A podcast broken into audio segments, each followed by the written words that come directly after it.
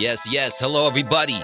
Welcome to another episode of Knowledge with Homage. I am your host, David Castle, coming at you live from the quarantine zone known as Carson City, Nevada, here on this, the 13th of April, 2020. Good morning, good day, good afternoon, good night, whatever, whatever time of day it might be in the place in which you reside. I hope it's going good for you. Yep, hope everybody's lockdown's going okay and uh, you're transitioning smoothly into this martial law cop police state that they're trying to bring in. and being met with very little resistance by the average person, except your your neighborhood podcaster over here. But what can you do? It's just the way it goes these days, I suppose. Uh yeah, it's April, you know, officially spring beautiful weather out here lately. I've been doing some fun stuff. I went camping in the snow actually. That was crazy. Uh, we snowshoed up to the top of this mountain, me and my friend Jimmy. And it was really hard, man. We were camping in like four feet of snow. Fucking had to dig some shit out, chop down some trees. It was crazy, man. My everything still smells like a campfire right now because we had to have a campfire. Had to have a campfire in order to survive. But we made it. Took a little bit of mushrooms too. Yeah, wasn't really feeling it. I was fucking terrified. I took it in the middle of the night. I felt like I was in The Shining. It was scary. Yep, I think too much on that stuff. I can only do it a couple times a year, maybe. In fact, it's it had been like a year before I, I didn't even take that much. I just took a little bit. But uh nope, bad idea. So that sucked. but, you know, everything was good for the most part. Excuse me. And things are all right. I do want to mention to you guys, uh, you good listeners out there, about my website, homage.com. That's H0MAGE.com, or you can reach it through homagethelionkiller.com. And that's spelt without a zero on that one. Either way, it's going to redirect you to the same site, homage.com with a zero, H0MAGE.com. Uh, you can also find all my content there. Uh, my my album Inscrutable Malice is there. I got to put up my other album on there too. I just haven't gotten around to it, I guess. And um, yeah, so uh, all my stuff is available there. You can find all my podcasts as well, and you can also donate to me. And I'm getting my store set up too. I'll have some some merchandise and whatnot, shirts and shit. I got all that ready to to go. I just needed like take some pictures of it and, and get it up there. So, you know, I've I've been doing a little bit, but if you want to donate to me to help me uh, make music or to make these podcasts and just just host all this stuff on the internet, it does cost money to do, and for all the equipment and time and whatnot. So, uh, kind of a value for value type of system. If if you find a value in the, the things I do, then please contribute, and that's great. If not, then whatever, that's fine too. Just keep listening and tell your friends, I guess. So, did want to mention that homage.com, H0MEGE.com. Uh, you could donate to me there uh, via pa- PayPal, and you'll also find all my work as far as music and, and podcasts and stuff like that, too, because who knows any day that this shit could be all taken down for saying too much, saying what they don't want you to say. So, do want to mention that just so if someday I disappear from social media or some shit like that, I'm still available. Haven't been on haven't been using Facebook much. I just kind of hate it. Just got all these people who I like fucking went to high school with on there and, and different family members. My family's all cool, but there's some people that's just like I don't care for their their comments on my shit. Try to post some real shit, people freak out. That's just the way it goes, right? It's tough. It's tough out here. But there's a lot of good going on in the world. There's people in the hip hop community who are doing some really cool shit. And of course, I'm talking about DJ Premier and RZA. They did a beat battle on Instagram Live, which was so cool. Like, fucking, dude, so awesome. Just two of the most incredible producers ever of any genre of music, but hip hop especially, obviously. And it was just so sick, dude, seeing them all fucking play all their dopest hits. Fucking, ah, they're just legends, man. Really done some amazing work. They have huge catalogs, both of them and just incredible producers, class acts, and they were all rocking out to each other's stuff and just so stoked. And you could tell that they just really love music and, and making dope beats, man. It's it was really cool seeing that. So I would definitely recommend you guys watch that. It's like almost three hours long, and you you'll probably be able to find it on YouTube if you missed the live stream. I missed the live stream. I was out doing some other shit. Actually went uh, four wheeling out to this this hot spring the other day, and that was cool, man. It was also like it was almost like we were living in the real world for a second. There was all these people out there who who fucking four wheeled like miles and miles way out in the mountains to this dope ass hot spring that like it's on the side of a river and then it drains into the river. And there was a bunch of people out there. There's probably like 30, 40 people maybe. And everyone's just partying, having a good time, drinking their beers and shit. And uh, very good people. Everyone was really cool out there. So that was great. And it was almost like it was almost like we were living in the real world again for a second. So that was refreshing and, and congratulations to everybody who's still out there doing fun stuff and not just staying inside because the government told you to. Because seriously, guys, man, we could be heading for some bad shit if we just listen to everything that the government tells us to do. Not trying to downplay the severity of this virus, but they're overplaying the severity of this virus. It's it's not what they're leading us to believe it is and it's being used to take away all your rights and just fucking really fuck with everybody. It's a huge psychological operation, and we've been manipulated to a, a huge extent, and it's just insane. But I'm sure we'll get to that as well because this is all anybody is talking about ever, and obviously we're going to go over it in this show as well. Not that I'm an expert by any means, but I have been paying attention to some shit. But I do have another thing to mention just as far as cool shit goes. I rewatched the GX1000 video, the roll up video on uh that was a GX1000 is a skate crew from San Francisco and they're the most fucking gnarliest dudes out there, man. They're so sick. And this is my favorite skate video of all time that's ever been released. It's called the GX1000 roll up video. And if you guys haven't seen that shit, dude, go on YouTube, do yourself a favor, type that shit in and watch it. It is the most beautiful, fucking well done, like just real skateboarder shit, you know? Like it's a skater's video. It's not like some Nike, Adidas, like, you know, fucking not not to bag on any of those dudes because they're incredible as well. It's just the GX one thousand. It's so raw, like these they're fucking gnarly, dude. And it's like the trick, the actual trick they're doing is just the beginning because they do this crazy fucking trick and then they ride down this crazy hill and like almost get hit by a car. Speaking of that, rest in peace, P Spliff, uh, one of the craziest hill bombers, skateboarders ever. Uh, just has done some really iconic stuff all over San Francisco, and uh, he passed away. Fuck, was that last year? Relatively recently.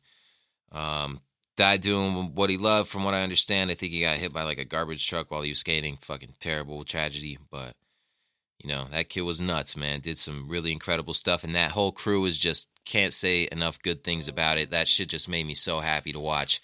Especially in these times when everything's so fucked up, you know, uh, you got to find some stuff that you appreciate and focus on that for a little bit too, because there are some good things still happening in this world. I do still believe that the majority of people are good people and trying to do some cool shit. And skateboarding really makes me uh, remember that skateboarding and hip hop. So shout out to uh, DJ Premier and RZA for putting on that incredible show. That was so sick to watch. And uh, revisit the GX 1000 roll up video because that is one of the best things ever made, in my humble opinion. Beyond that, of course, we can't leave home.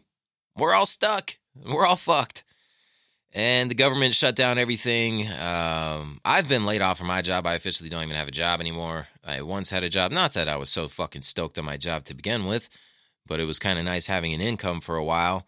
So uh, trying to figure out some stuff with that.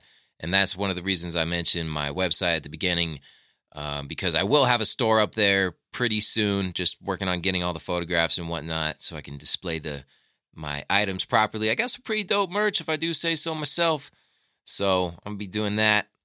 Hopefully make some money on that and probably get some shit going on the side as well. Who the fuck knows? But we'll be okay.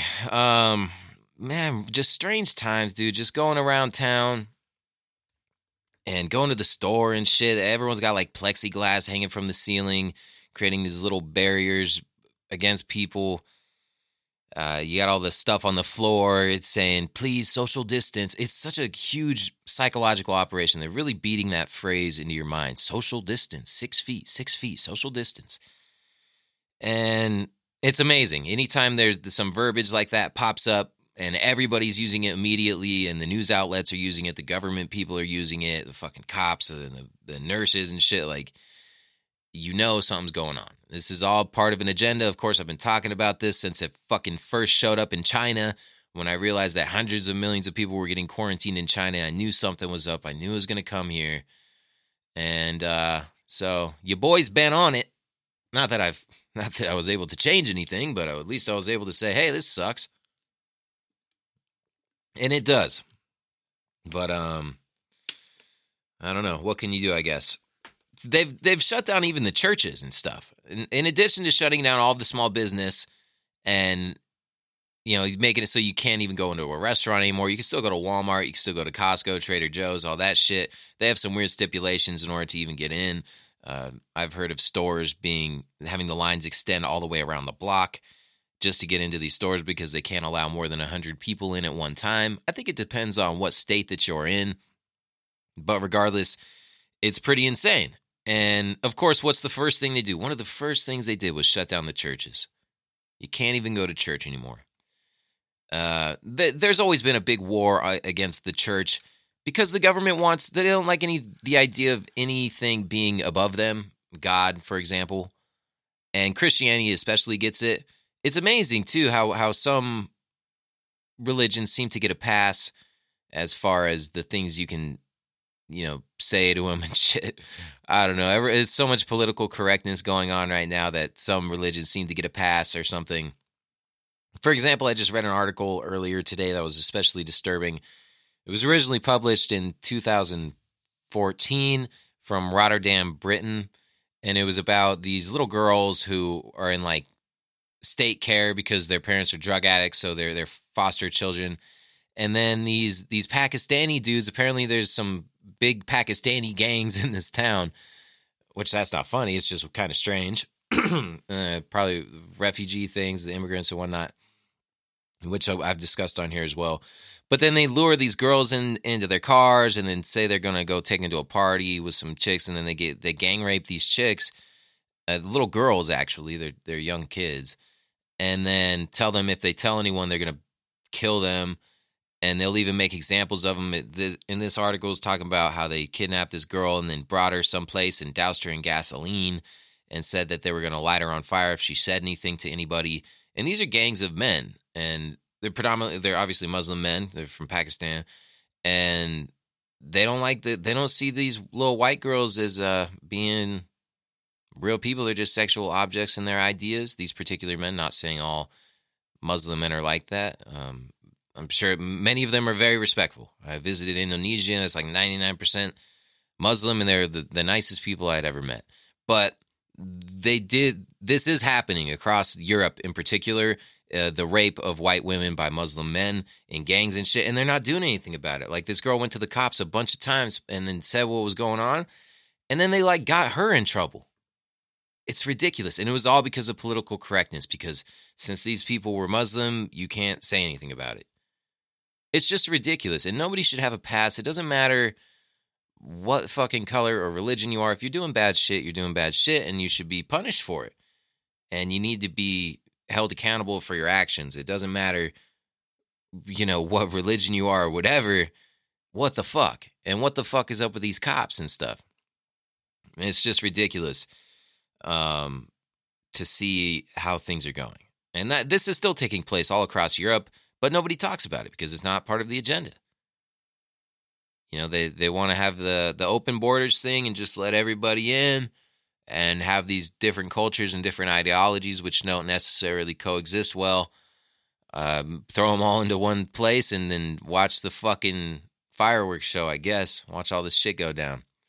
So, if you want to read something that will especially make you mad, I believe that was published in Forbes magazine talking about this one little girl's especially horrific encounter with these gangs there.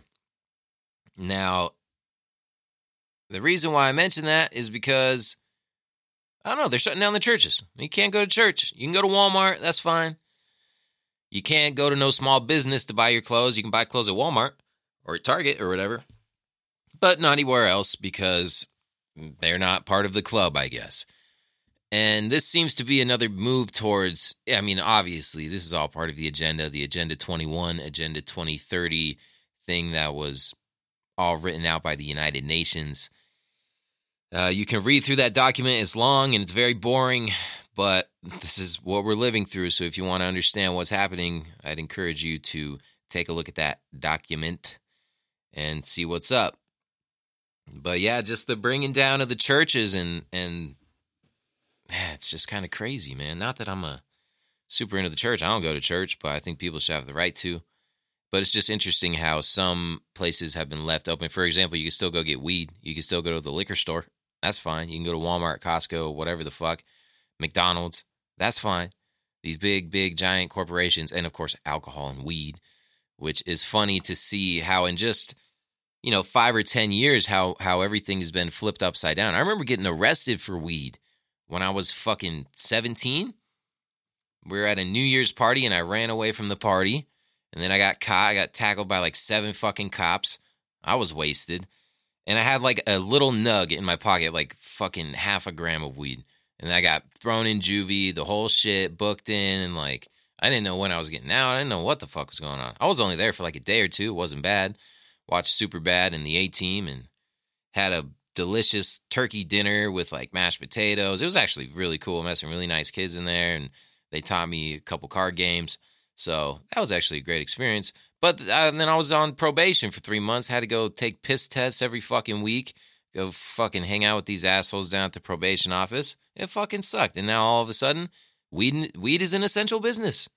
It's just crazy how how they can change things like that and and then have the public accept it too because at that time it was like a stigma if you smoked weed i'm sure obviously a shitload of people have always smoked weed but now there's more and more since the government says it's okay. Now there's billboards for it and commercials and they deliver and ah it's ridiculous man. Just so weird. We live in such a weird world. It's like a bad episode of the fucking twilight zone. And then in addition to that have you guys seen this these videos of the fucking hospital workers dancing around and making these stupid TikTok videos. Man, that's the most insulting shit I've seen in a while.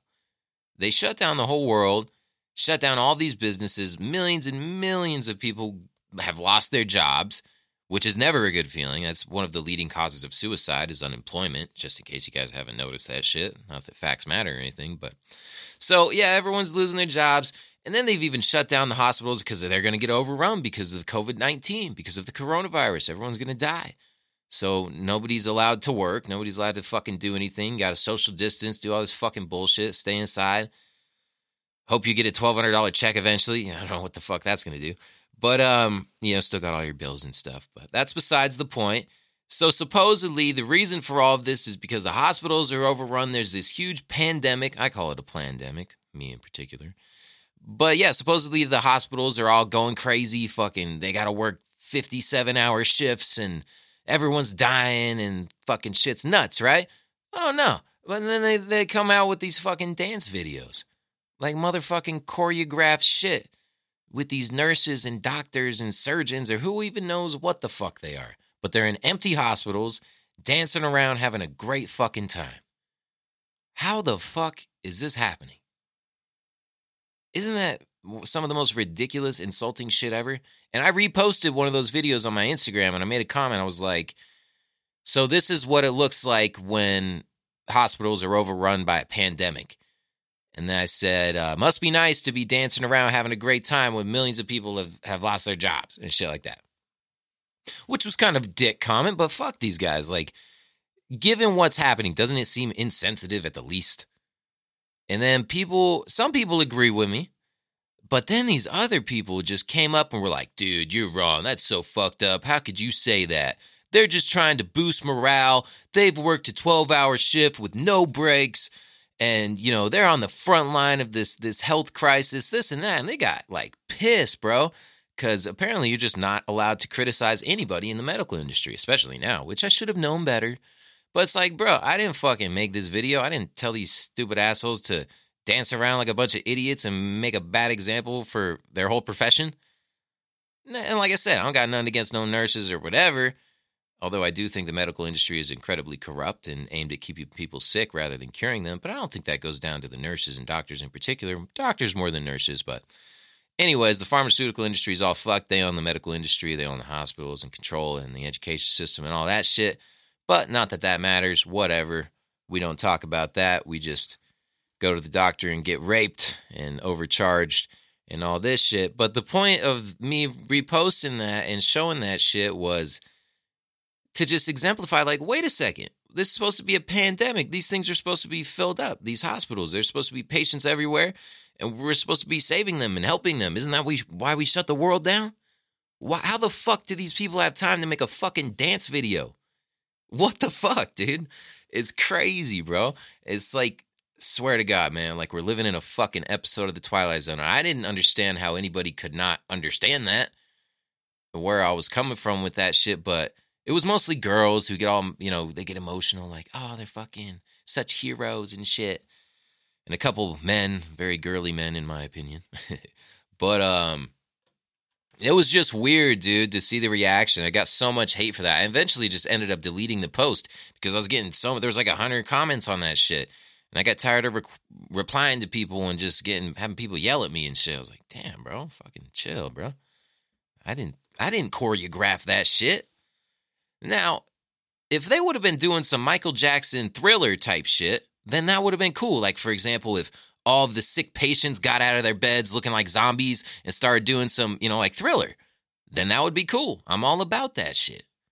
But when it's just the doctors and the nurses and they're in an empty hospital when supposedly they should be taking care of these bazillions of sick people, uh, and that's why we shut the world down and shit because there's all these sick people. But wait a second, they're in an empty hospital dancing around having a great fucking time. This shit doesn't add up. And it seems like it's like a fucking I don't know, man, like a sick joke is being played on us or something. I just find it incredibly insulting and just weird. Straight straight up strange for the most part. I was mostly just trying to show like, dude, this is weird. What the fuck? What a time for this. Because they had never done that before. I had never seen no challenge where doctors are doing this shit. First of all, it's disrespectful for the patients. Imagine if you were in this hospital, you're on your fucking last leg, you're like, Doctor, doctor, I need you. And there's just nobody there because they're fucking dancing to some stupid fucking song. But uh apparently, you know, whatever you gotta do to have fun, that's the world we live in where everything is just about having fun. And, you know, facts don't matter. Your reality doesn't matter rights don't matter. All that shit's out the window. But as long as you're having fun and you're entertained and you're entertaining other people, that's what life is all about. That's what they've turned it into, man, with this social media fucking society that we live in where everyone's trying to be a star, everyone's trying to broadcast themselves and go fucking YouTube platinum or some shit. Ah, it's crazy, man. And it's not like I'm not into that because I post stuff on social media as well, but I try to have it be a little meaningful and thought provoking, but that's what makes you the most hated person in the world today is being, first of all, a white male trying to say some real shit. And I'm not saying that shit like I'm a fucking Trump supporter, like MAGA type shit. Like, fuck those guys too. But it's just strange, bro, the society that we live in where you can't, some people can do no wrong, some people can do no right. And the division that we have been trained to to live under this this black white dichotomy, Republican, Democrat, fucking hot cold, whatever the fuck you want to call it, this binary system where it's either one way or the other, and there's no gray area, there's no middle ground. Where most of the time that's where the truth lies, anyways. But they use this Hegelian dialectic dichotomy, this binary system where it's one or the other, and there's no compromise, which is ridiculous. And that's precisely what it's meant to do: is divide people. And everyone who's fallen victim to that is just, man, I feel bad for you. Because that just means you're not thinking. You got to think for yourself and see beyond that shit. But if you only listen to the mainstream media or these stupid fucking celebrities, which are just like Illuminati puppets, whatever you want to call them, they're talking figures for the establishment, which definitely has an agenda, which is controlled by secret societies and some weird motherfuckers doing some weird shit. But um, yeah, these are the people we look up to, and we just do whatever they say. It's a monkey see, monkey do type shit. And I find it very disgusting, honestly. Which is why, you know, I'll probably never become as popular as everybody who who will is just living in this fantasy world where everything's all about entertainment 100% of the time because that's not life, dude. That's not what life is about. Yeah, you have a good time sometimes and do your thing, let loose and and do your shit. That's fine. Of course. Life is meant to be enjoyed. But enjoying life doesn't mean that you're also ignoring every negative facet of life at the same time. That just means that you're delusional. You're psychotic. You have a neurosis in your brain because you are denying certain aspects of reality and focusing on only what you think is beneficial to you and everything that doesn't fit into your little narrative and your little explanation in your mind which you have obviously never examined how you came to that conclusion in the first place anything that doesn't align with that shit you throw it out and you'll even attack it and and do some fucked up shit just cuz I don't know man it's cognitive dissonance it's some weird shit going on and ever since this lockdown quarantine thing has uh, started, it's been kicked up, man. It's been ramped up. These people who are like super brainwashed by the system, I think they're really coming out the woodwork right now and and showing their true colors. Not that we didn't notice them before, but it's just getting crazy, bro. I, th- I feel like I've said bro a lot today. I'm just in a bro mood. Anyways, so yeah, don't criticize the nurses and the doctors. They they fucking they're heroes, bro, fighting an invisible war against an invisible enemy. No, they're fighting a war. They're in the front lines of a war against an invisible enemy. Which in my opinion, the enemy is your rights. That's the real war that's being fought is the government taking away your rights and putting you in your fucking place, you fucking slave. That's what's really happening here. But we can't discuss that because then you're a far right conspiracy theorist, ultra conservative, whatever they want to label you. Just they, there's some demeaning, ridiculing phrase that they have for anybody who says anything that doesn't align with exactly what they're saying. Don't think for yourself, or else you are this, that, and the other. Conspiracy theorist. Which, don't forget, to the origin of the term conspiracy theorist came after the Kennedy assassination in the 60s. There's a lot of people who had questions about what was happening with that and, you know, questioning the official narrative because it was ridiculous. And then they came up with this term conspiracy theorist, which was a negative connotation directed towards anybody who asked questions and thought for themselves and uh, it's just taken off from there and it's become a great way to ridicule and dismiss somebody because they're just crazy. To think that people would actually conspire with each other or formulate a plot in secrecy that may have nefarious intentions. Which is crazy to think that that doesn't happen. It literally happens every day all day. That's like what our economy is based on. That's capitalism. That's business. People are plotting man. What do you think I fucking I I was conspiring when I was selling cars, dude. Drug dealers conspire. Fucking murderers, bank robbers. The real bank robbers, the banksters who own the banks who just got a trillion dollars from Donald Trump. That's some conspiring shit right there. But apparently we can't acknowledge the fact that people do that because then you're crazy. So yeah, obviously the um the pandemic, that's the big news and that's all we can talk about now. So you know, everyone's sick. I'm just stating the obvious here. You guys all know this shit. You're in your house like, dude, okay, I know. But Donald Trump came out and said that we got this shit called hydrochloroquine, which is apparently a mixture of azithromycin and zinc and something else. It's some antibiotic type thing, but some doctors have had success in treating their patients with this, and they've made videos about it and documented it, and it seems to work. And then you have the news people coming out and saying that this is going to kill, this is the dumbest shit anybody could have ever said. This guy is a maniac. He's not a doctor. He doesn't know what he's talking about. We got to listen to Fauci, who is the the leader of the fucking epidemiology shit, the leading vir- virologist. Virologist, is that how you say it? Uh, in the whole world, smartest doctor just can do no wrong and definitely doesn't have a vested interest in the vaccine industry or anything like that. Oh no, Why would somebody want to do that? But that everyone's saying you can't do that. No, that's crazy. In fact, the governor of Nevada, fucking Steve Sisolak, that douche, he outlawed the sale of these antibiotics, azithromycin. And it's like even if you need that shit, it, you can't get it. You gotta jump off through all these hoops. He's making it so these doctors cannot treat these people with this. And just how insane, right? To to outlaw a drug? What if they need that shit? What if they have a really bad infection? Or, you know, something fucked up with their teeth or something or whatever. You know, there's plenty of different things that bacteria can infiltrate the body and makes you be very uncomfortable. Some people might even die from an infection like that. And you need some azithromycin to kill that shit. Antibiotics are not a terrible thing. They're good. I mean, for the most part, they, they do some good. They might fuck up your gut biome, but take some probiotics and you're good to go. It's a nice thing to have access to these things. In fact, I don't even think doctors should dictate whether or not you can have it. They don't do that in Cambodia or Thailand. You can actually get fucking the drugs that you need. Go go figure, right? For me, I've had strep throat a bunch of times, and I know when I have strep throat, and I know that azithromycin will treat that. And there, there's other um, antibiotics that will do it too, because I've had it so many times. So it was nice when I was there. I knew I had it. I was like, "Fuck!" I saw the white spots in my throat. It was red. It was uncomfortable. It was probably the twentieth time I've had strep throat. So I went and got some antibiotics, and then I was good within a couple days. Go figure, right? That's crazy. But no, we can't do that here. We have to go see. We got to go see the priest in order to get that. The priest being the doctor, because the scientific establish the scientific establishment is the new priesthood.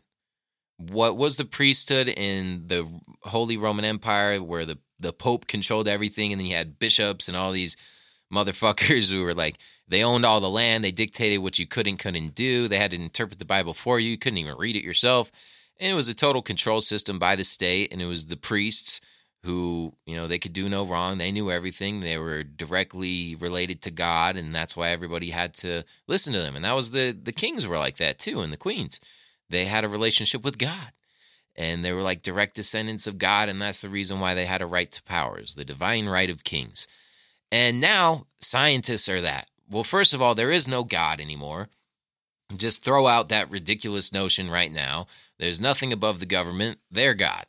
And the scientists and the doctors and anybody in this establishment, university professors, rich people, apparently Bill Gates and Elon Musk, they all fall into this category of somehow divine because people do worship them. They do. And it's like anything they say about anything is super important. Even though, like, what does Bill Gates know about vaccines? I mean, he probably knows a little more than me because he's funded so many of them. And he knows that It'd be a good way to reduce the population of the world. He's come out and said that.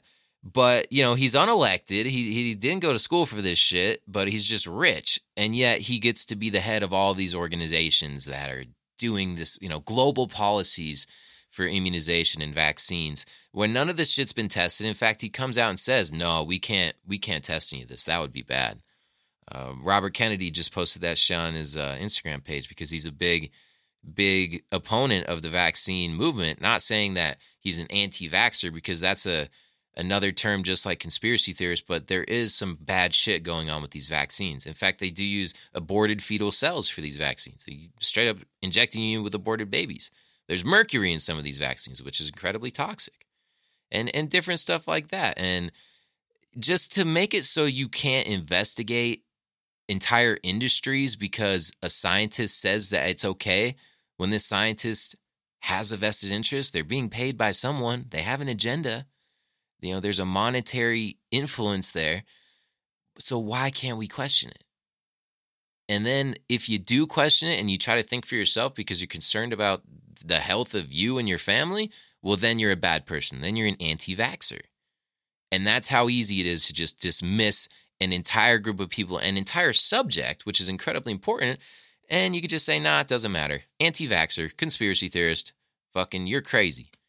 And that's that. And eventually, with, with this shit right here, everything that's going on with the lockdown, the quarantine, eventually, man, these fucking brainwashed piece of shit cops, these pigs are gonna come kick your fucking door down and be dragging motherfuckers out for being like that. We're the enemy, man. And the state is the oppressor. They, they just want to control everything and do all this bad stuff. And, uh, you know, a lot of people are just so brainwashed by it. And that's what's dangerous.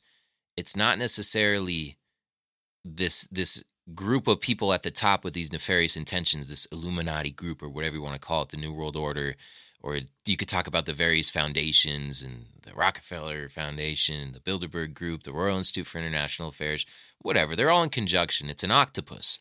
The, it's the head of the octopus that controls it. And then you have all the tentacles, which are these organizations, foundations, governments, and high ranking motherfuckers. And then you have just the order followers who are like the authoritarian arm of that, who are like out there cracking skulls and shit, like the cops and the military and all of these people. And then you have the vast majority of the population, which would just be the goyim or the sheep. That's how they see you as the goyim. And those are the people just not doing anything and just allowing it to happen because they're afraid. They're they're fucking cowards and they're not going to say anything about it. And that's what's dangerous. It's not the the people at the top doing the bad shit with their plans. I mean, yeah, that is fucked up. But the real fucked up part is the people allowing them to do it and not saying anything about it. That's what's going to fuck us. Is our own selves for not speaking out and not fucking caring about it and thinking that somebody else is going to do it for you. We've been trained through these these Clint Eastwood movies, these John Wayne movies of fucking Batman, Spider-Man type shit that like if there's some ultra villain coming out to like fuck up the world and and do some fucked up shit that some superhero is going to pop up out of nowhere and save us all. But it's not like that. You got to be your own superhero. You got to save yourself. And uh, that's something that is concerning to me. It's it's the order followers who do the worst in the world. It was, you know, there was Hitler in World War II who had some crazy ideas and did some fucked up shit. Don't give, of course, everybody knows that. That's that's obvious. Or there was Pol Pot in Cambodia but it was it was the SS officers. It was the Khmer, you know, in in Nazi Germany, it was the SS who you know rounded everybody up and threw them in the concentration camps and fucking tortured these people, starved them to death, did all this horrific shit. And then in in the uh, Cambodian genocide of the 70s, which we were right there in Vietnam, we knew it was happening, and we didn't do anything to stop it. We let six million people get murdered. Uh, we being the American government, I wasn't there. I would have stopped it. But uh, yeah, you had the Khmer Rouge, which came through and took over Cambodia and forced all of the people in the cities, everybody in Phnom Penh and, and the other cities that were there, into the hillsides to make them farm rice. And this these were regular people that they were like farmers and shit. They gave them AK 47s, brainwashed the fuck out of them, and then they did some horrific, horrific, just unspeakable things to their fellow man. And that's because they were just following orders. And they were just doing what they were told. And that is probably the worst thing you could ever do in this world is just be an order follower, doing what you're told and not thinking for yourself because you weren't given this life, this one fucking life. According to some people, who knows? Maybe this is your millionth life. I don't fucking know. Nobody knows. But yeah, you're here right now, regardless, and you're just gonna do what some motherfucker tells you, and that's it. And not even think for yourself, and then do some bad shit. I don't know. That's just my opinion. I find it insane because yeah, if you if you look through history and you understand what has been happening for thousands of years, you'll realize that that's the fact. It's it's the order followers doing the bad shit. The guy at the top who comes up with the plan, he's a dick too, but he wouldn't be able to do it without the the muscle, you know what I'm saying? And then the people who are watching it happen and, and watching it happen to their fucking neighbor and then by the time you know they speak out and get pissed off about it it's happening to them and there's nothing you can do so that's why i think it's important to be outspoken about these types of issues and to study it and to realize what's really going on but it seems like everyone just wants to be entertained all the time and and even for this quarantine you would think that this would compel some people to actually look into some of these conspiracy theories or whatever you want to call them and try to figure things out for themselves. I mean, just look around what's happening. All of a sudden, the government made it so you can't even leave your house. Don't you think that should compel some people to maybe look into alternative explanations and try to understand what's happening? Which I think that's happened to an extent, but dude, in reality, most people are just fucking watching Netflix, doing the same old shit they've been doing, man and not even thinking about this because they're still under the impression that none of that stuff could be possible, or which I think is an even worse explanation or, or rationalization that people have in their minds for this stuff is that well so what? They're so powerful there's nothing i can do about it. What could i do about it anyways?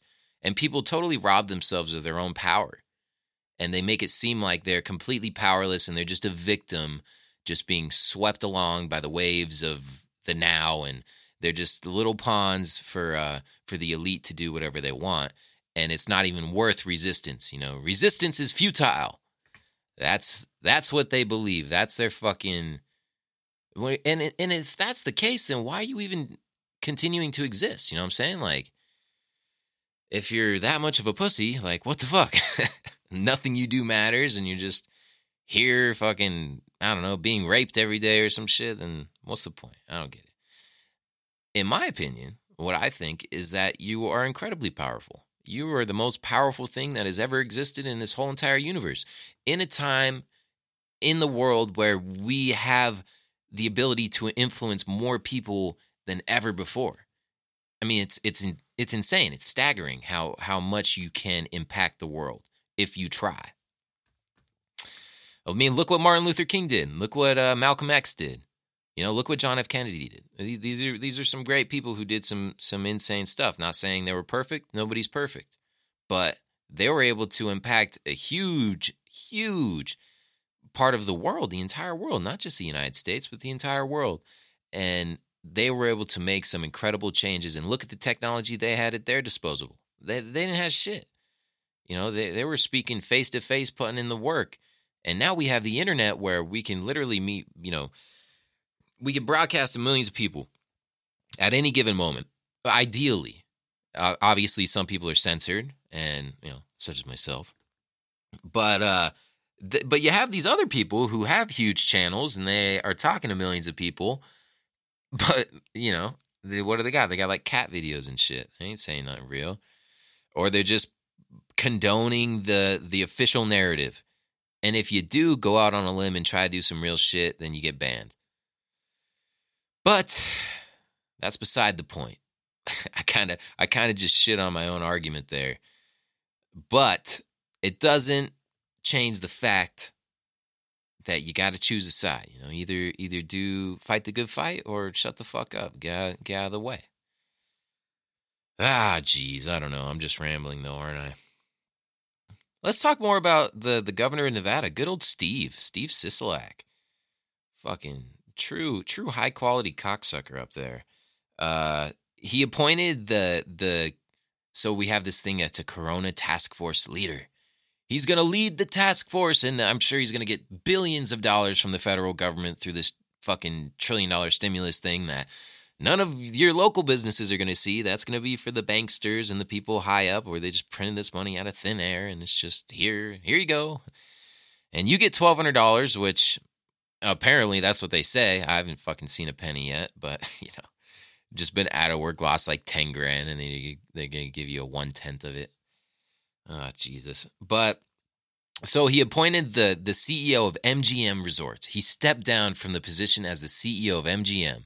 So that should indicate that either the casino industry's fucked, which it seems like it is. They've been shut down for over a month now, which is so strange for, eh, you know, if you're listening to this and you're from Nevada, you understand how weird that is. That's unprecedented. We never shut down the fuck casinos.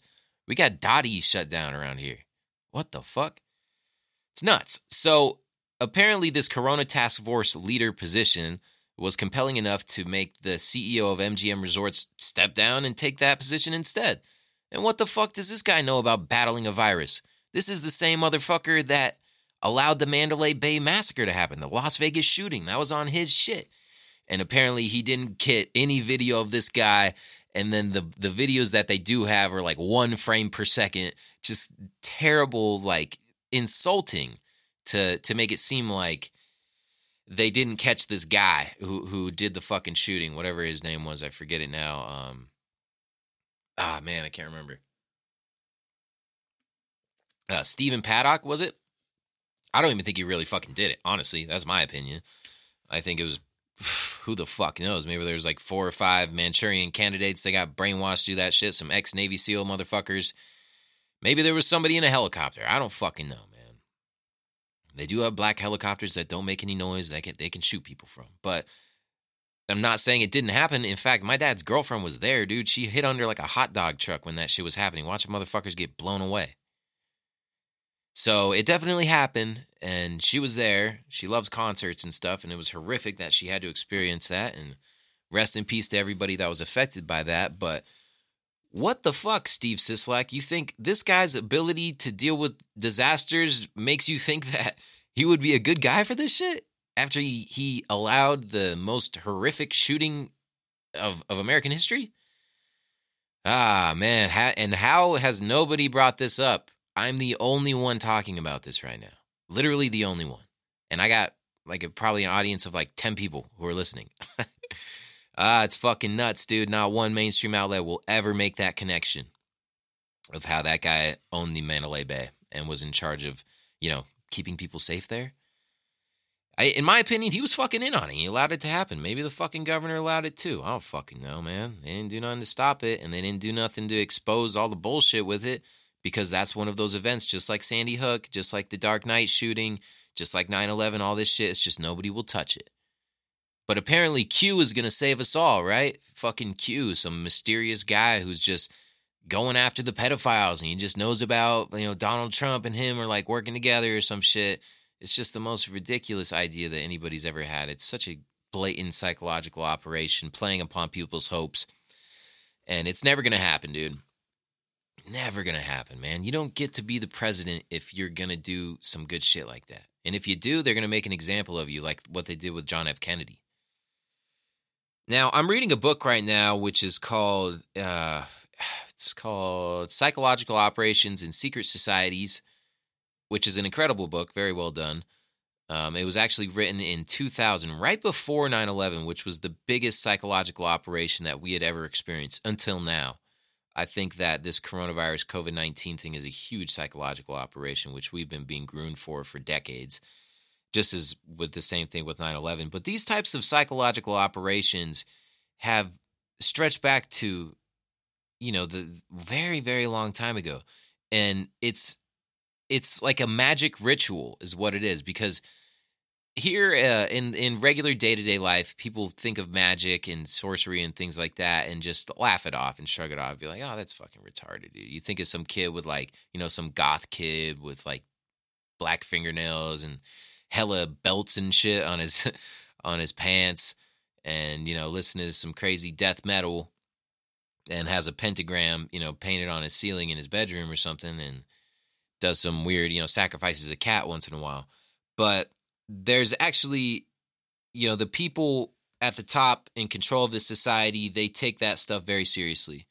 and they're that's why they have these secret societies that's what freemasonry is there's the oto um, there, there's a bunch of different satanic sets that do magic. You know, that's what Aleister Crowley was all about. Anton LaVey.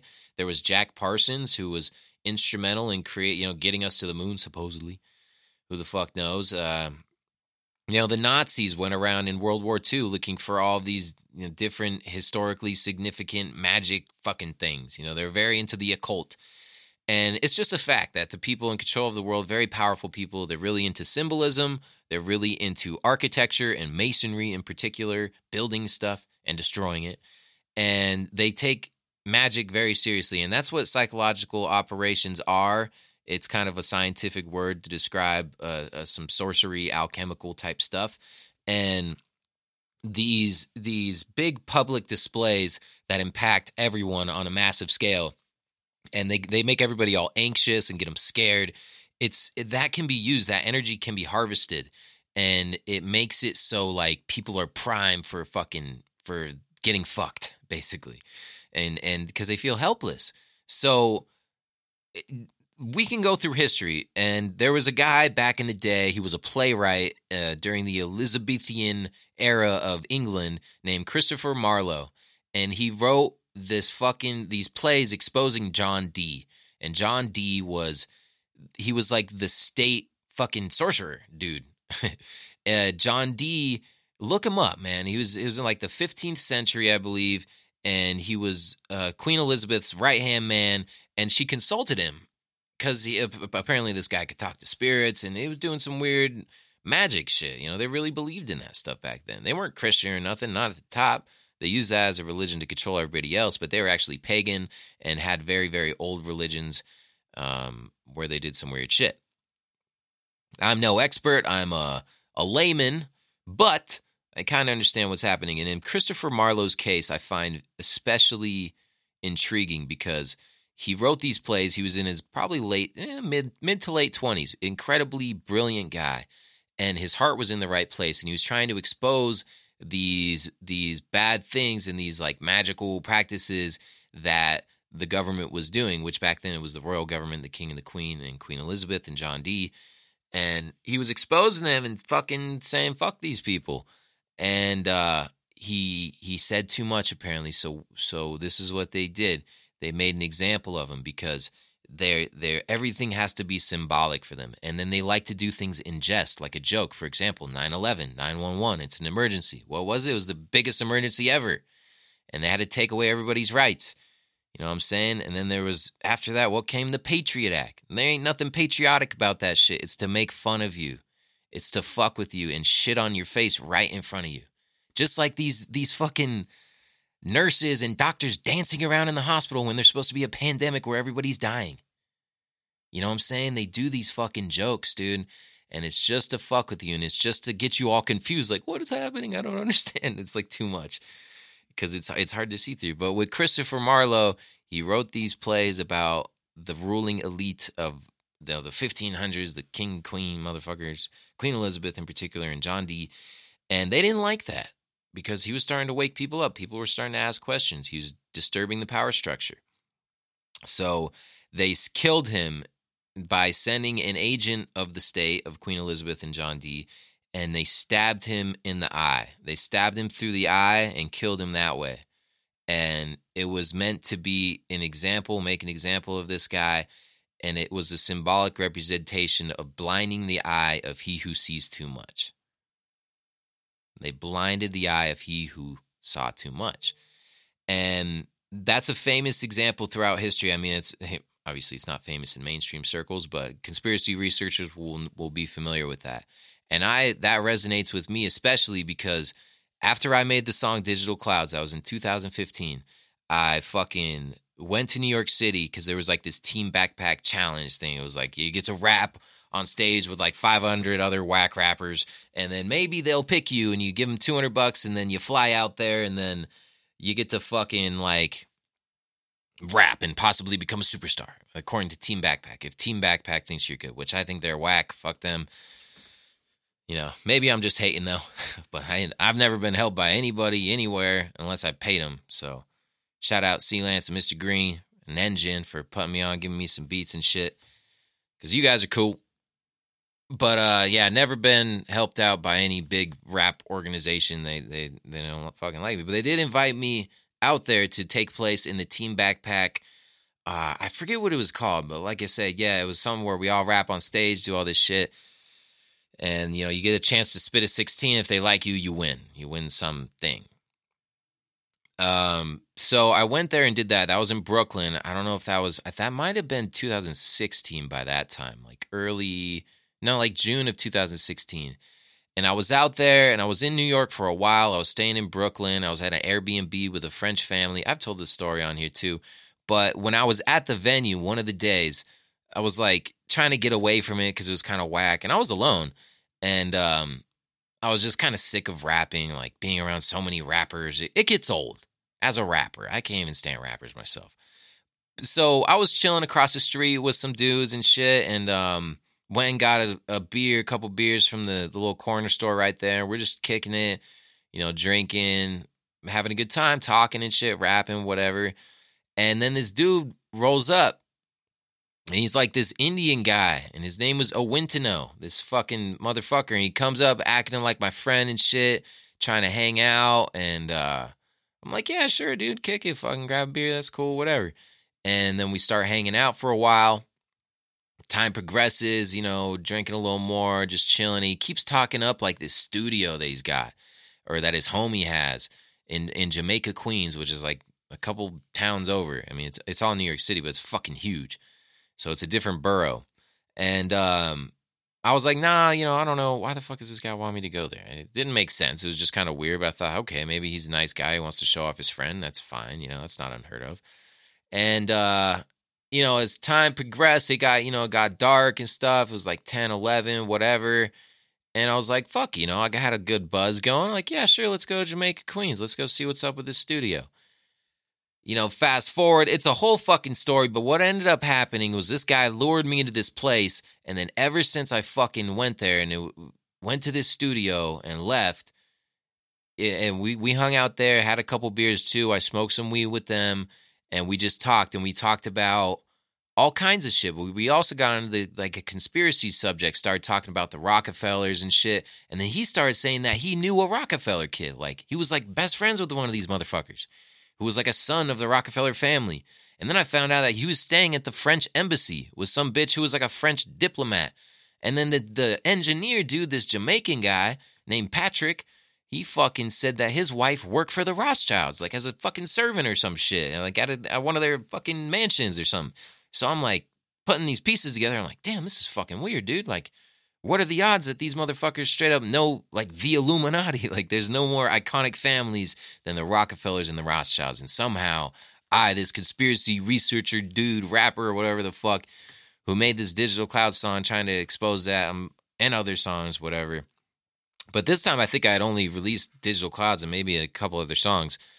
Um, but yeah, so we're there hanging out. We're I'm learning all these these mysterious weird things about these people as I'm there, and then night goes on. It's like midnight or one in the morning. I'm pretty fucked up at this point. I'm fine or whatever. But then I bounce and uh, we go separate ways because he was going to Harlem to stay with this French diplomat person in the embassy. Apparently, like what the fuck? How are you? How does this even make sense? Some Indian kid but he was like 30 something. Who even knows? And the Jamaican was an old, or Patrick was an old Jamaican guy. And it was like a home studio. It was all very strange. And another thing it, with regards to that, too, as we were going there, like walking down the street, he's like, Yeah, I'm to see if uh, he'll front me some weed. Apparently, this guy, you know, he's saying he used to be a huge drug dealer, one of the biggest drug dealers in Queens, but then his house got shot up. So the FBI's been watching him, this and that. So he doesn't really sell sell that much drugs anymore or something. But he was gonna see if he'll front him an ounce of weed, and then and then if he gets the weed, he'll give me some. And I'm like, okay, whatever. Like, yeah, weed's cool. I'll take some. He's like, yeah, but he'll he'll get sketched out if we talk about it in front of him. So I'm gonna ask you to go to the store and grab some beer, and then we'll talk about it while you're away. And then uh, and then yeah, when we leave, I'll give you some. I was like, okay, whatever. So that happened while we were there. I, they had me go pick up some beer from the store, which is right down the street. I was like, yeah, no problem, dude. I'll go grab some beer, be right back. And then um, as we were leaving, I asked him about that. I was like, hey, dude. I was like, did he give you that weed? He's like, what? I was like, he said you were gonna ask him about fronting fronting you some weed or whatever, and that's why you want me to go to the store. He's like, oh, oh, oh. So he's like totally lying about it. He's like, oh, nah, yeah, he he uh, didn't want to do it or whatever. And then, um, okay, that was kind of weird. Another red flag. So by this point I'm fucked. And uh, so I leave, and then I'm like trying to make my way back to the subway, and I'm in Queens, in Jamaica, Queens, and I'm like trying to find the fucking subway station so I can get back to Brooklyn. And uh, luckily, I like wrote some notes on my phone. But as I'm walking, like I'm in New York City, dude. There's hella people, hella cars, like even in the middle of the night. And um, the these cars are driving by and my eyes are going crazy like i'm seeing all these big bright flashes of lights and it's like i had the worst panic attack worst thing ever. Like i had to just sit on the curb and just fucking try to figure out what the fuck was happening. Like my eyes were going crazy. I had never had any visual problems. I had perfect fucking vision up until this point. And then all of a sudden after i leave this spot with these dudes my eyes are going fucking nuts dude. And they haven't been same since. Like dude, I was tripping, bro. I never felt that bad in my whole entire life. Like I was just so depressed, so like just fuck, dude. It was crazy. It was a crazy attack of all different emotions. I don't know what was being happening if they if I got hit with some sort of fucking electromagnetic weapon to fuck with my brain. But whatever the fuck happened, it fucked with my fucking eyes and they've never been the same since. Ever since then, like the next morning, I woke up, I made it back to the Airbnb, and there was all these weird lights and shit flashing because it was dark, and then a a car would go by and then I'd get these crazy flashes of lights and it was like, what the fuck? It was staggering. It was hard to move. I didn't know what was going on. And then I the next morning I wake up and it's like I have all these they're called floaters in your eyes and they look like spider webs floating around in your eyes. And it was mainly in my left eye when it first started. And I didn't think too much about it. It was like, okay, not a not that big of a deal. Hopefully things are fine and this clears up in a few days.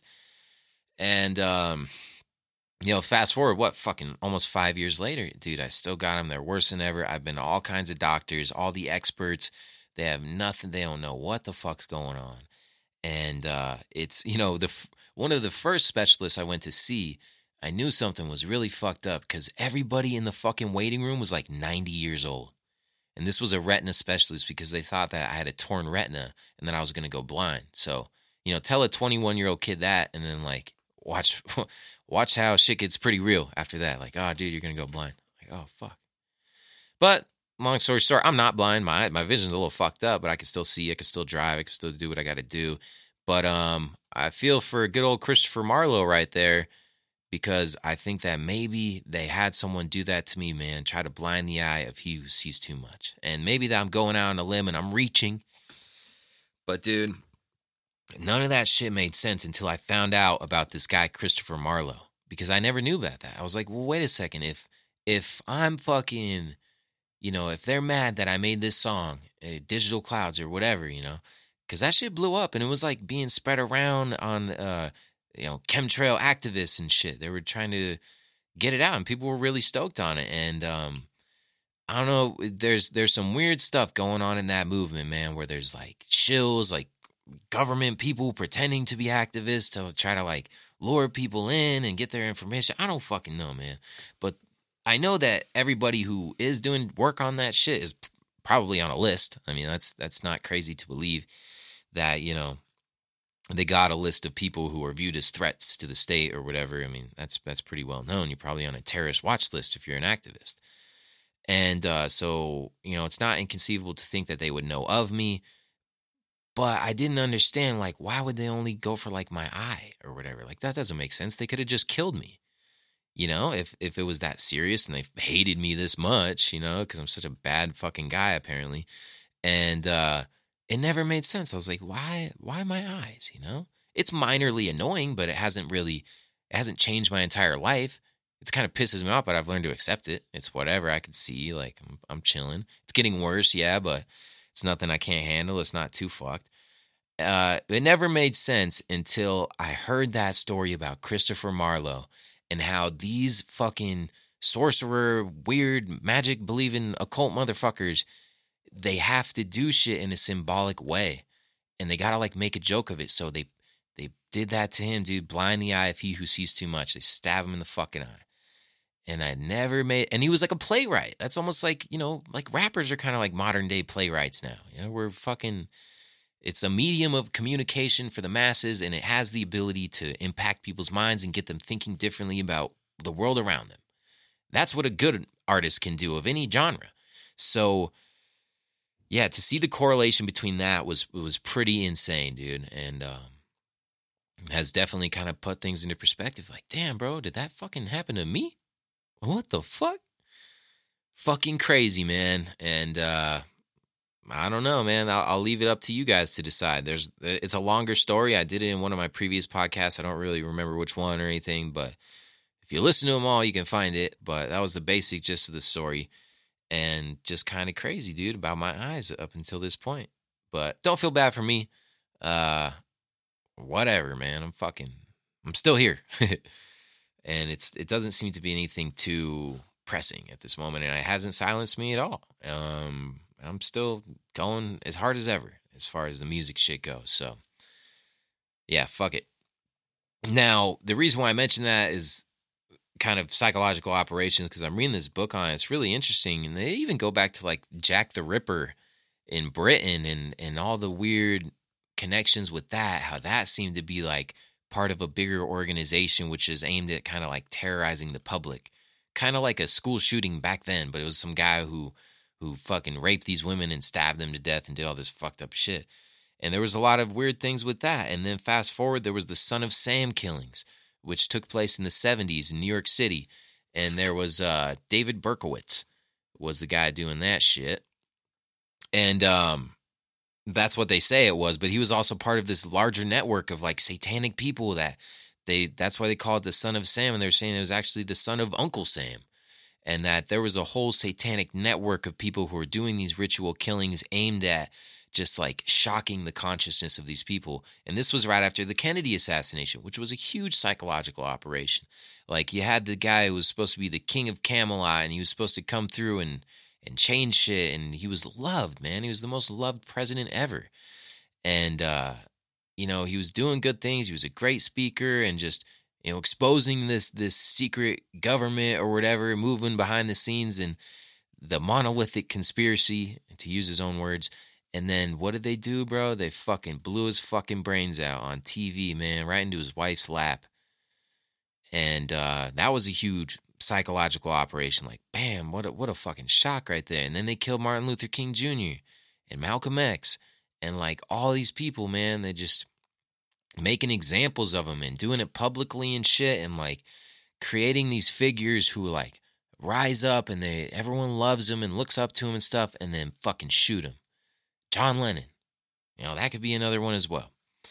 And there's all these weird connections with these people who supposedly did it. Like they could be Manchurian candidates, like they're brainwashing and shit like that. Like, and then, you know, fast forward to the modern day, all these school shootings and stuff, which is interesting to note that there hasn't been one. You know, ever since they shut the schools down, maybe they'll justify shutting the schools down forever, which probably wouldn't be a bad thing.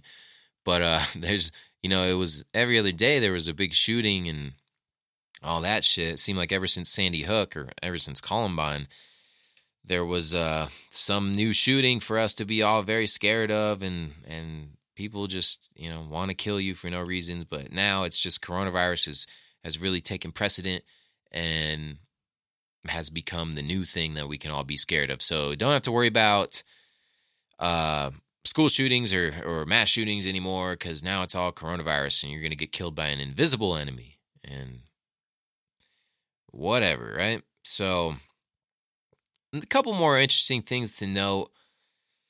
Uh, the U.S. just gave Israel a million masks. That's pretty funny because they they're saying that like you got to wear a shirt over your head because they don't have enough masks, and this is for people actually in the military, like our own soldiers and stuff. Which you would think that we'd want to take care of these kids, right? because you know they're heroes and they're they're helping us and protecting our country and whatnot. Nah, just give them a shirt to cover their face, and we'll send a million of the good masks to Israel. Wait a second, dude, that's a different country. What about us? but apparently, Israel takes precedent over our own nation, the United States, for whatever reason. And you know, I'm sure y'all feel some type of way about Israel because they're they're in on some doing some bad shit. The the the leaders of Israel, not the regular Israeli people. They're nice people. I met them traveling, very nice, good people. Um, but it's it's always the leaders, man. These government motherfuckers doing some fishy shit, murdering all the Palestinians in Gaza and shit. Like, man, they're doing some bad shit.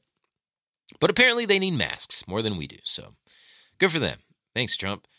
And another weird thing that just came out yesterday, Microsoft came out with this new commercial and as you know, Bill Gates just stepped down as the CEO. But Microsoft is like, dude, just straight up Illuminati company. Like these are some bad motherfuckers. Uh, you know, Bill Gates is behind doing the ID 2020 thing, which injecting you with the mark of the beast and doing the whole thing, trying to push the vaccines, which could include who knows what little nanobots tracking you everywhere. That's not too inconceivable. They have it. They can fucking do it. They want to do it. Ah, and they want everyone to have a digital ID because everyone deserves the ability to be identified by the government, apparently. But they their new spokesperson is Marina Abrobam, Abromovic. Abramovic. She's this European artist who did the spirit cooking thing, and that was like a mock satanic sacrifice where they eat people and like drink their blood and do all this crazy, outlandish, weird satanic shit. It's like what the fuck. Now they're openly like this is their spokesperson for the Microsoft. Yeah, what a great company. What a great fucking company. Can't go to church, can't do nothing, but you're gonna put, you know, some Satanist bitch. Use their use them as the the spokesperson for this company, which has all this power and is to, you know so instrumental in all these crazy things happening, and they're just blatantly using Satanist people as their spokespeople. So like I said, man, it's like we're living in a bad episode of the Twilight Zone. It's fucking strange. Weird shit happening. Weird ass shit. Um, I did have like an article that I wanted to read, which I've already been talking for days. I just been rambling. Let's see here. Oh shit. I'm getting texts. Um, um, um, um, um, um. I'll read this one. It's kind of long. Oh no, is my phone working? It's pretty fucking long, actually. This show will take like 20 minutes. But I'll read it until we get the the gist of it, and it's about the food because it's looking like we could come up with like a food shortage. Because, well, I'll just read you the article, and you guys can decide for yourselves. It's not it's not a bad idea to stock up on food and meat in particular. If you eat meat, if you don't, then you know do your thing. But there's been a war against meat for a long time, and it's coincided with the popularity of veganism, which I'm sure everybody feels their own way of. Um, you know, if you're into it, then great. But there are proteins and stuff that meat give you that are beneficial to the body, and there is a movement, a coordinated movement, um, to get rid of that and like make it so you can't eat meat anymore, which is pretty nuts. So this is an example of that, but this goes for just regular farms too, and and uh, organics and regular you know, vegetables and fruits and stuff too. So it says this is from activistpost.com. I'll post a link to it in the notes. And it says, Where will the food come from? This was published on April 13th, 2020. Okay. Uh, da, da, da, sorry. Wait, am I recording? We live? Oh, I'm live. Sorry. I had to stop for a second. Fucking it up. Okay. Where will the food come from?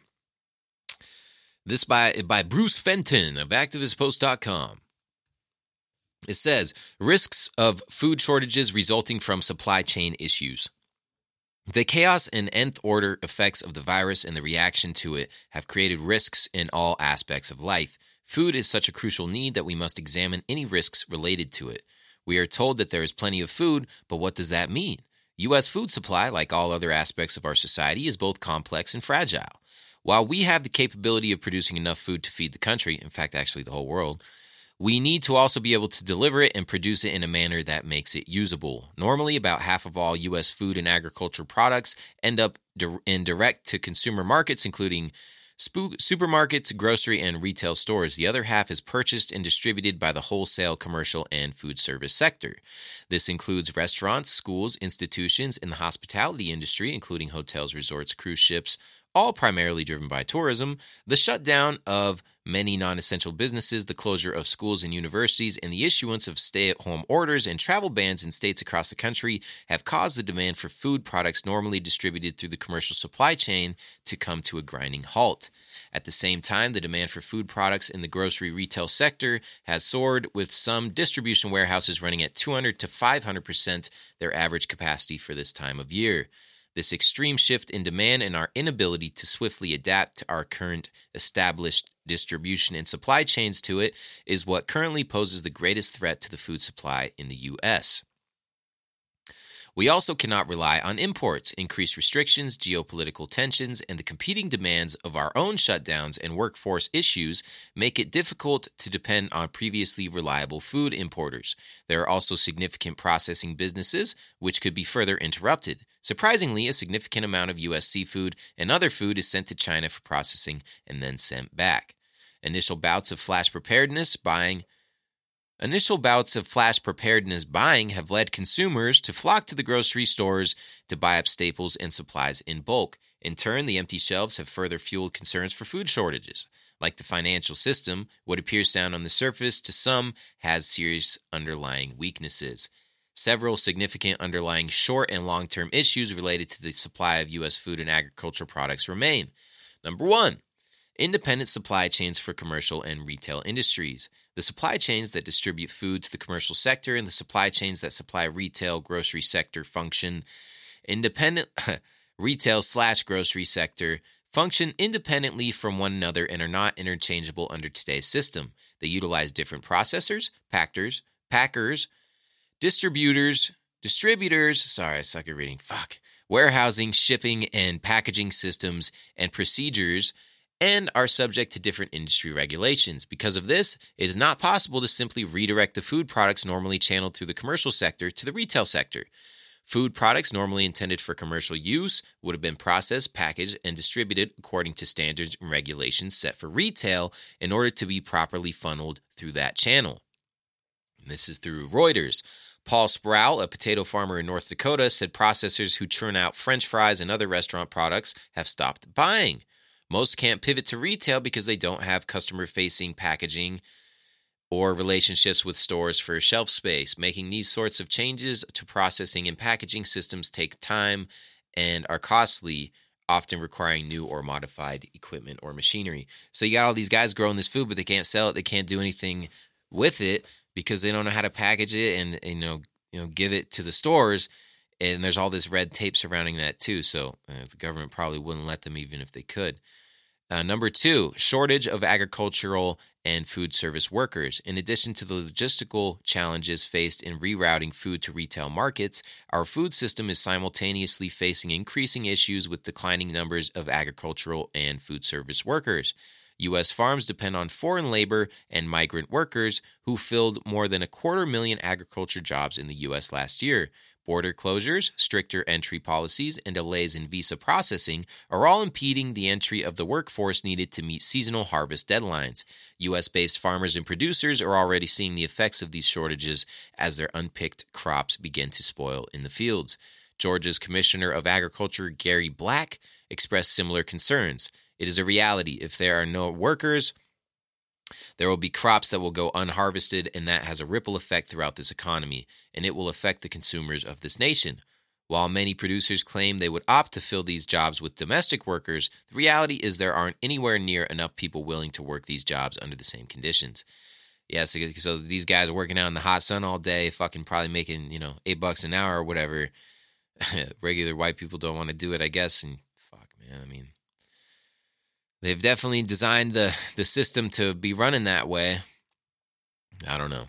We are also seeing a decline in the number of agricultural and food service workers currently employed in the U.S. due to the coronavirus pandemic. These workers are at a particularly high risk of contracting the virus due to proximity to and close interaction with others in their work environments, as well as having little to no access to health care. Many of these migrant workers also live together in close quarters and share transportation to and from the fields each day, further increasing the likelihood of transmission.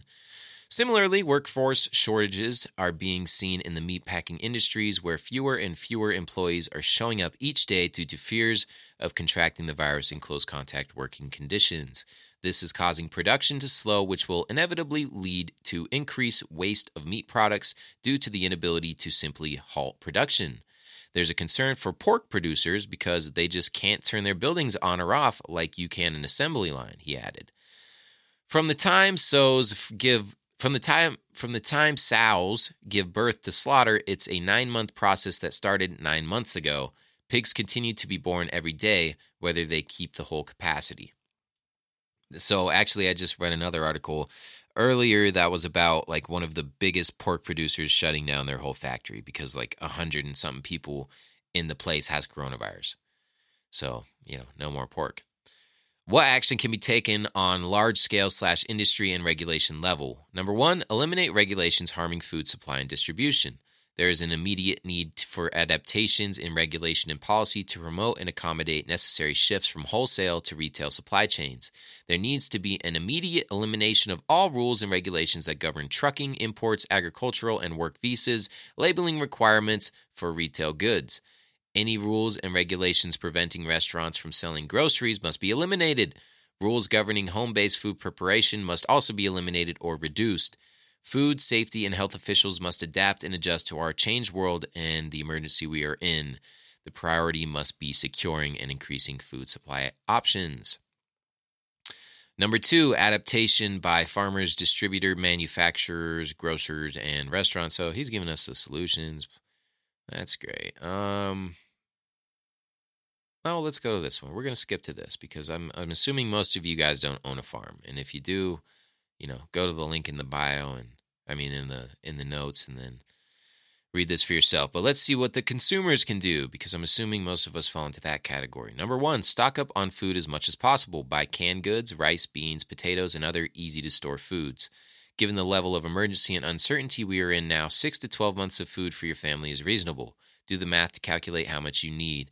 As many have seen in recent weeks, you may eat more than you realize, especially with a family. If you are financially able, getting even more food is worthwhile.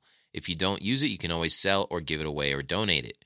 Unfortunately, the jobs and financial crisis will likely increase demand for food among the needy for a year or more. So stock up on food. Fuck, six to 12 months worth of food. That's a lot. Where would you keep that shit? Number two, support the same local restaurants they normally would by ordering takeout when possible. I've been doing that. Uh, I should have been mentioning that the whole time. Dude, you guys got to support your local businesses, especially the food places.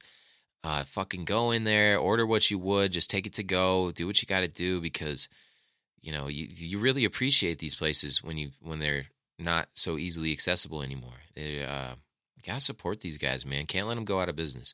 Many communities are compiling lists of local businesses that are still open for takeout. These businesses have been some of the most affected by the shift in demand, and by ordering takeout, customers can help provide some income to the restaurants while also encouraging food resources to flow through the existing commercial supply chains.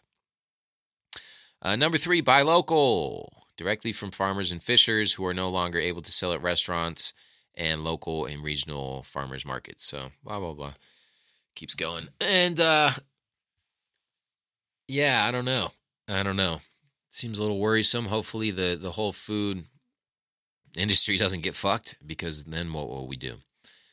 But, um, yeah, I mean it's not a it's not a bad idea to stock up on those types of items because when this all first started happening, we saw how how quickly the grocery stores ran out of food and to assume that this supply chain will just last forever regardless of what's taking place in the economy and around the world with this supposed pandemic, which I call the pandemic.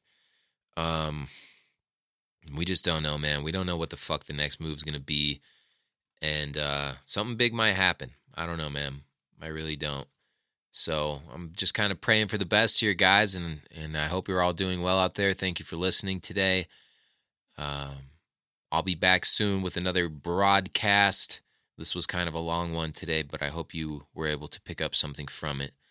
Like I said, stay safe out there, everybody. Make smart decisions, and don't be afraid to be yourself and speak out about uh, you know, whatever it is you feel. So you can reach out to me, uh, hit me up, you know, go through my website. I got an email platform there. You go to homage.com, H0MAGE.com.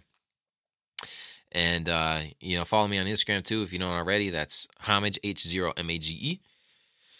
And stay in touch. So thanks a lot, guys, for listening. Peace out. What are we supposed to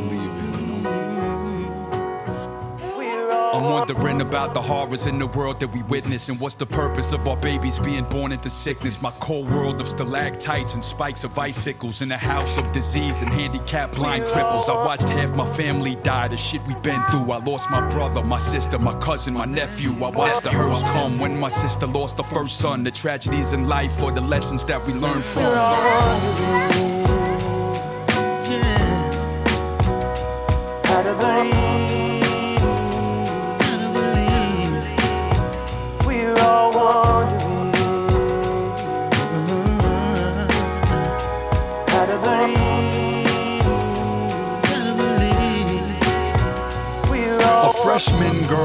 Jenny had a school crush. She hit up his Facebook. She finally got the guts. To her surprise, he replied and he asked to meet up. And he was fast, hands all on her. She couldn't keep up. She said, Slow down. He said, No way, it's about to go down. Jenny tried to push him off. He shoved her to the ground. She tried to bite him and fight him with nowhere to run hide. He overpowered her and pounded and thrusted inside. Busted inside. Tonight, a piece of Jennifer died. When he was done, she walked away as she stumbled and cried. Don't want the papers to name her, a neighborhood to shame her. She didn't tell her parents she was scared that they would blame her. A month went by, depression and self hatred. Seeing flashbacks of being forcefully penetrated. The face of the rapist in the brain, she can't take it. Looking through a drawer for a razor blade, but not to shave with. Her blood leaked down the sink faucet. Her life ended, still the rape was never reported. That's why the rapist coward was never outed. In fact, he remained free and he even bragged about it. Told his friends about his hot fling with this hot thing around town. He was the man, the school jock, prom king, the nerve with him. Women in town, they worshipped him. The worst part is that Jenny was only his first victim.